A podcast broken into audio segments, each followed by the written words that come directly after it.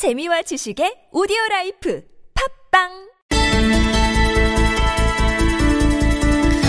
네, 조금 전에 더불어민주당의 충청권 경선 결과 전해드렸는데요. 더불어민주당에서 오늘 또 하나의 일이 있었습니다. 최명길 의원이 탈당을 선언을 했습니다. 김, 이미 탈당한 김종인 전 대표와 함께 하게 될 것이다. 이렇게 뭐 이야기가 나오고 있는데요. 자, 어, 그 당사자 최명길 의원 연결해서 입장 들어보겠습니다. 여보세요. 네, 안녕하십니까. 네네. 어, 김종인 전 대표고는 상의를 많이 하셨어요? 어, 탈당 문제 말씀입니다. 예, 예, 예. 아, 이건 사실 솔직히 말하면 네. 탈당을 제가 하고 난 이후에 점심시간 이후에 전화를 하셔가지고 아니 어. 그렇게 결정을 했느냐 예. 용기 있게 해줘서 고맙다 이렇게 말씀을 하실 어, 정도입니다. 그럼 사전 상의가 평소- 전혀 안 하셨어요?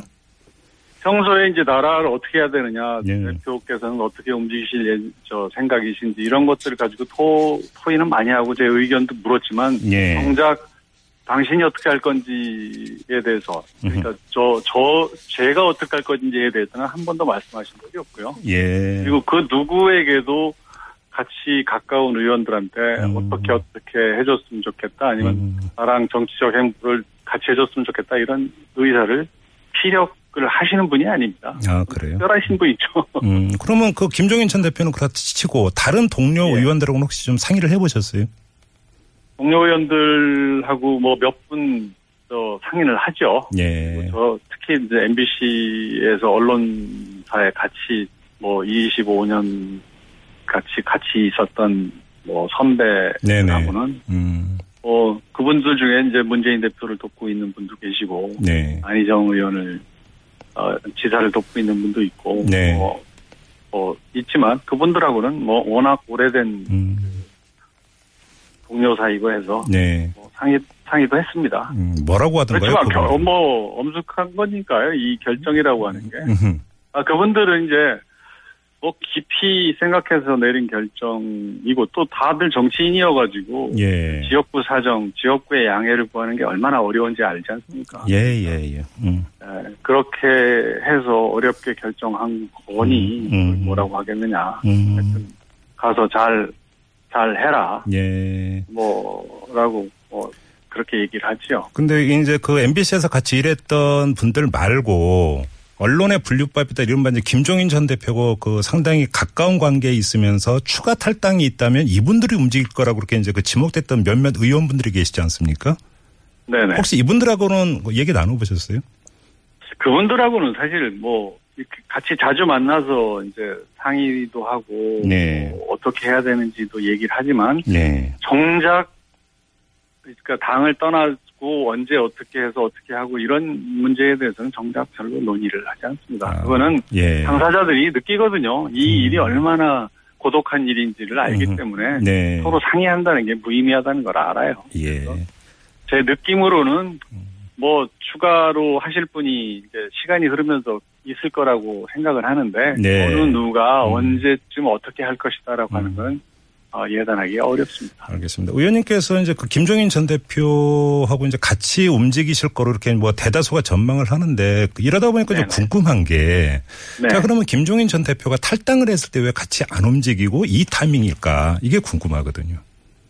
아 탈당할 타이밍 제가 준비를 할 시간이 있어야 되거든요. 이게 예, 예. 탈당이라는 게 음. 뭐잘 아시겠지만 우선 저를 송파 지역구에서 저를 찍어주신 분들이 4만 2천 명이 넘는데 네. 그 일일이 양해를 구할 수는 없지만 음. 그분들 중에는 물론 뭐 그 후보는 뭐 별로 마음에 안 들지만 민주당이라는 당을 보고 찍어주신 분도 계시고 네. 또 당과는 관계없이 당신이 잘할 것 같다라고 생각해서 찍어주신 분도 계시고 하지만 음. 그래도 양해를 구하는 게 가장 큰 일인데 예, 예. 뭐 그 일을 하는 작업이라는 게 음흠. 힘들거든요. 네. 뭐 사실상 현실적으로 반대도 많고요. 음. 그리고 물론 격려해주는 분도 계시지만 음. 그런 일을 하기 위해서 뭐 불과 불과 2주 아닙니까? 예, 예. 2주가 됐나요? 음. 뭐이 정도 시간 안에 음. 이 일을 했다는 것도 지금 뭐 그렇게 빠른 건 아니라고 생각합니다. 그렇군요. 이 탈당 선언문 내용을 제가 좀 뭐 전문을 쭉 읽어봤는데요. 네네. 이 제왕 대통령제라는 적폐 중의 적폐를 청산해야 한다. 이렇게 이제 네. 밝히셨고 어, 정치 세력이 결집하는데 작은 보탬이 되도록 노력하기 위해서다. 탈당의 네. 이유가 이렇게 밝히셨어요. 그래서 그러니까 들으면 이거 결국은 이제 개헌에 헌신하겠다 이런 식으로 들리는데 네. 사실상 지금 타이밍에서 개헌은 불가능하지 않는가 이게 좀 일반적인 그 분석인 것 같은데요. 그건 맞습니다. 그런데 네, 저희들이 이제 그 대선 전 개헌이라고 하는 개념을 얘기를 했을 때는 네, 대통령 선거일인 5월 9일까지 모든 개헌의 절차가 완료되는 것을 대, 선 전 개헌이라고 얘기한 게 아니고요. 아 예, 이 대통령 선거가 이루어지는 그 과정 속에서 음, 어 당선될 대선 후보가 네, 나중에 주워 담을 수 없는 대국민 약속을 하고 네. 자기가 당선이 돼서 음, 그 공약을 지키면은 예, 그것이 대선 전 개헌의 개념이라고 저는 생각합니다. 아 예. 그리고 그, 그 약속을 지키기 위해서는 현실적으로 음, 그 권력을 분산해야 되기 때문에 음, 국회와의 관계와 대통령이라는 그이 힘의 관계를 재조정해야 되기 때문에 예, 다음 21대 국회가 출범하는 시점이 그 헌법 개정 헌법을 발효할 수 있는 그 어, 어찌 보면은 유일한 타이밍이거든요. 네. 그렇다면은 음, 그 개정 헌법을 그 이 발효시키는 2020년 6월에 네, 현재의 대통령의 임기는 종료를 해야 되는 거 아니겠습니까? 음. 그렇기 때문에 현재 에, 뽑히는 대통령, 이번에 뽑히는 대통령의 임기 단축과 관련돼 있어서 네, 뽑히는 분, 나서신 분이 적극적으로 이 대목에 대한 공약을 하지 않고 음, 그 하- 하지 않을 경우에는 네. 다음 정부에서 개헌이라고 하는 건 사실상 불가능합니다. 자, 그러면 의원님께서 더불어민주당에 계셨었으니까 더불어민주당의 네. 유력한 그 경선 주자인 문재인 후보 같은 경우는 내년 지방선거 때 그 개헌 국민투표 붙일 수 있다는 일정을 제시를 하지 않았습니까? 이거 갖고는 안 네네. 된다라고 보시는 거예요? 아니 그거는 그거는 사실 이루어지기 어려운 약속이라고 보고요. 아. 보다 더 저 진실된 마음, 보다 더 저 속마음에 가까운 것은 네. 여러분들도 한번 소동이 나서 뭐- 뭐 어렴풋이 기억하실지 모르겠는데 이른바 민주정책연구원에서 나온 개헌 저지 보고서라는 게 있었습니다. 아, 예, 거기 예. 보면은 네. 거기 보면 대선 국면까지 하여튼 뭐 대선 이후 1년 이내 정도에 이제 개헌을 하겠다고 약속을 하고 대선을 치른 다음에 네. 대선 이후에는 여러 가지 각종 국정 현안을 그 이유로 들어서 어, 시간을 끌게 되면 개헌을 안 할 수 있다라고 하는 내용이 네. 분명히 그 안에 들어있거든요. 그게 현실적으로는 그런 시나리오로 진행될 가능성이 훨씬 높은 거죠. 아, 그래요. 알겠습니다. 조금 전에 김종인 전 대표고 뭐 탈당 말고 다른 여러 가지 이야기는 자주 이제 나누, 그러니까 의견을 나눴다고 말씀을 하셨는데 좀뭐 네. 계속 좀 보도가 나오고 있지 않습니까? 김종인 전 대표가 직접 출마하는 거 맞죠, 의원님? 저는 뭐, 뭐 말씀을 뚜렷하게 안 하시니까 네.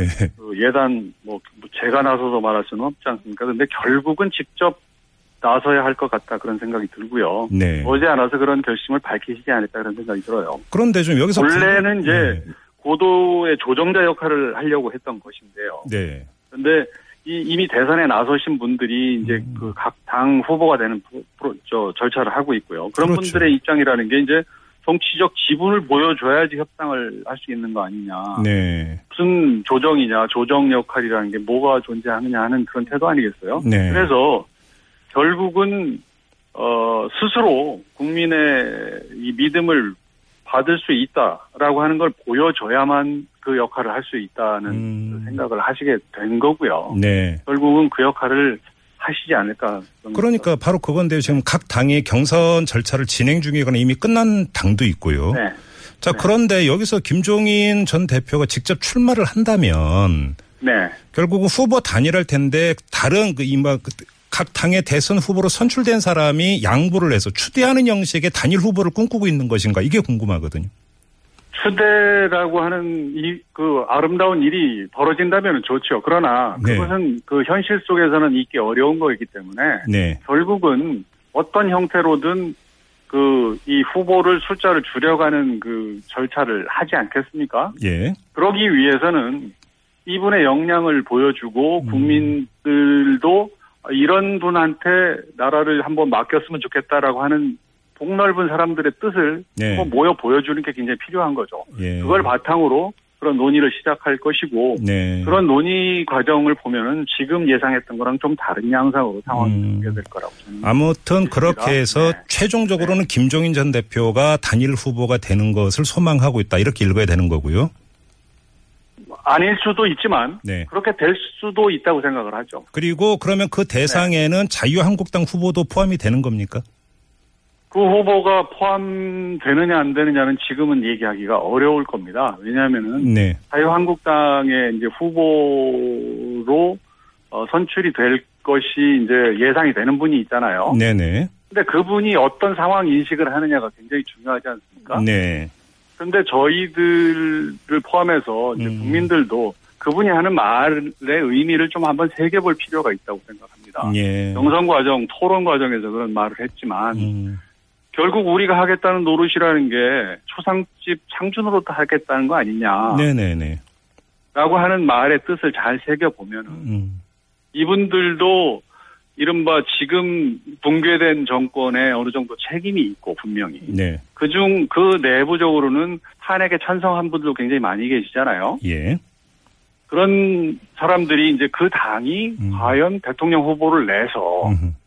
어 이번에 뭐 경쟁하겠다고 나서는 것이 과연 그 도의에 맞는 거냐라고 하는 걸 고민하고 있는 거 아닙니까? 네. 그러니까 그렇다면은 그 과정에서 협력할 부분이 생길 수 있다고 저는 생각합니다. 알겠습니다. 또 하나 궁금한 대상이 홍석현 전 중앙일보 JTBC 회장인데요. 오늘도 김종인 전 네네. 대표가 자침을 먹었다고 하던데 네네. 의원님께서는 어떻게 파악하고 계세요? 홍석현 전 회장의 역할 어떻게 설정하고 있는지 혹시 좀 알고 계시는 내용이 있으신가요? 저도 몇 차례 뵙고 뭐 그것도 궁금해서 여쭤본 적도 있고 한데요. 예. 그 어떻게 그 움직이실지는 저도 예상은 못하겠어요. 그러나 네. 이분이 생각하는 그 이 이분이 어떤 역량이 있다는 건 뭐 아는 분들은 많이 알고 계실 겁니다. 음. 그래서 어떤 어, 나라의 어떤 운영이랄까 네. 그리고 굉장히 그 경제 안보적 측면에서 그 이 위기 상황에 빠진 나라를 좀 세워서 국민을 편안하게 만드는데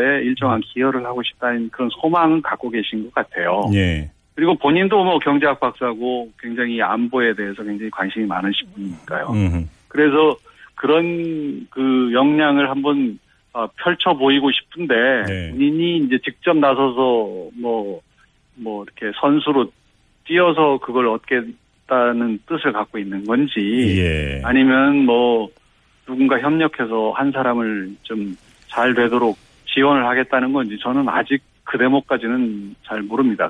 뭐그 음. 대목까지는 이 얘기 해본 적이 없었네요. 알겠습니다. 아무래도 이제 그 각 당 대선 후보가 선출이 된 후에 움직임이 빨라질 거라는 게 일반적인 예측인데요. 그렇죠. 다음 주가 굉장히 신속하게 상황이 전개되지 않을까. 음. 알겠습니다. 그때쯤 다시 한번 의원님 수장에서 인터뷰 네네. 갖도록 하고요. 오늘은 여기서 네네. 마무리하도록 하겠습니다. 고맙습니다. 네, 고맙습니다. 네. 지금까지 민주당을 탈당한 최명길 의원과의 인터뷰였습니다.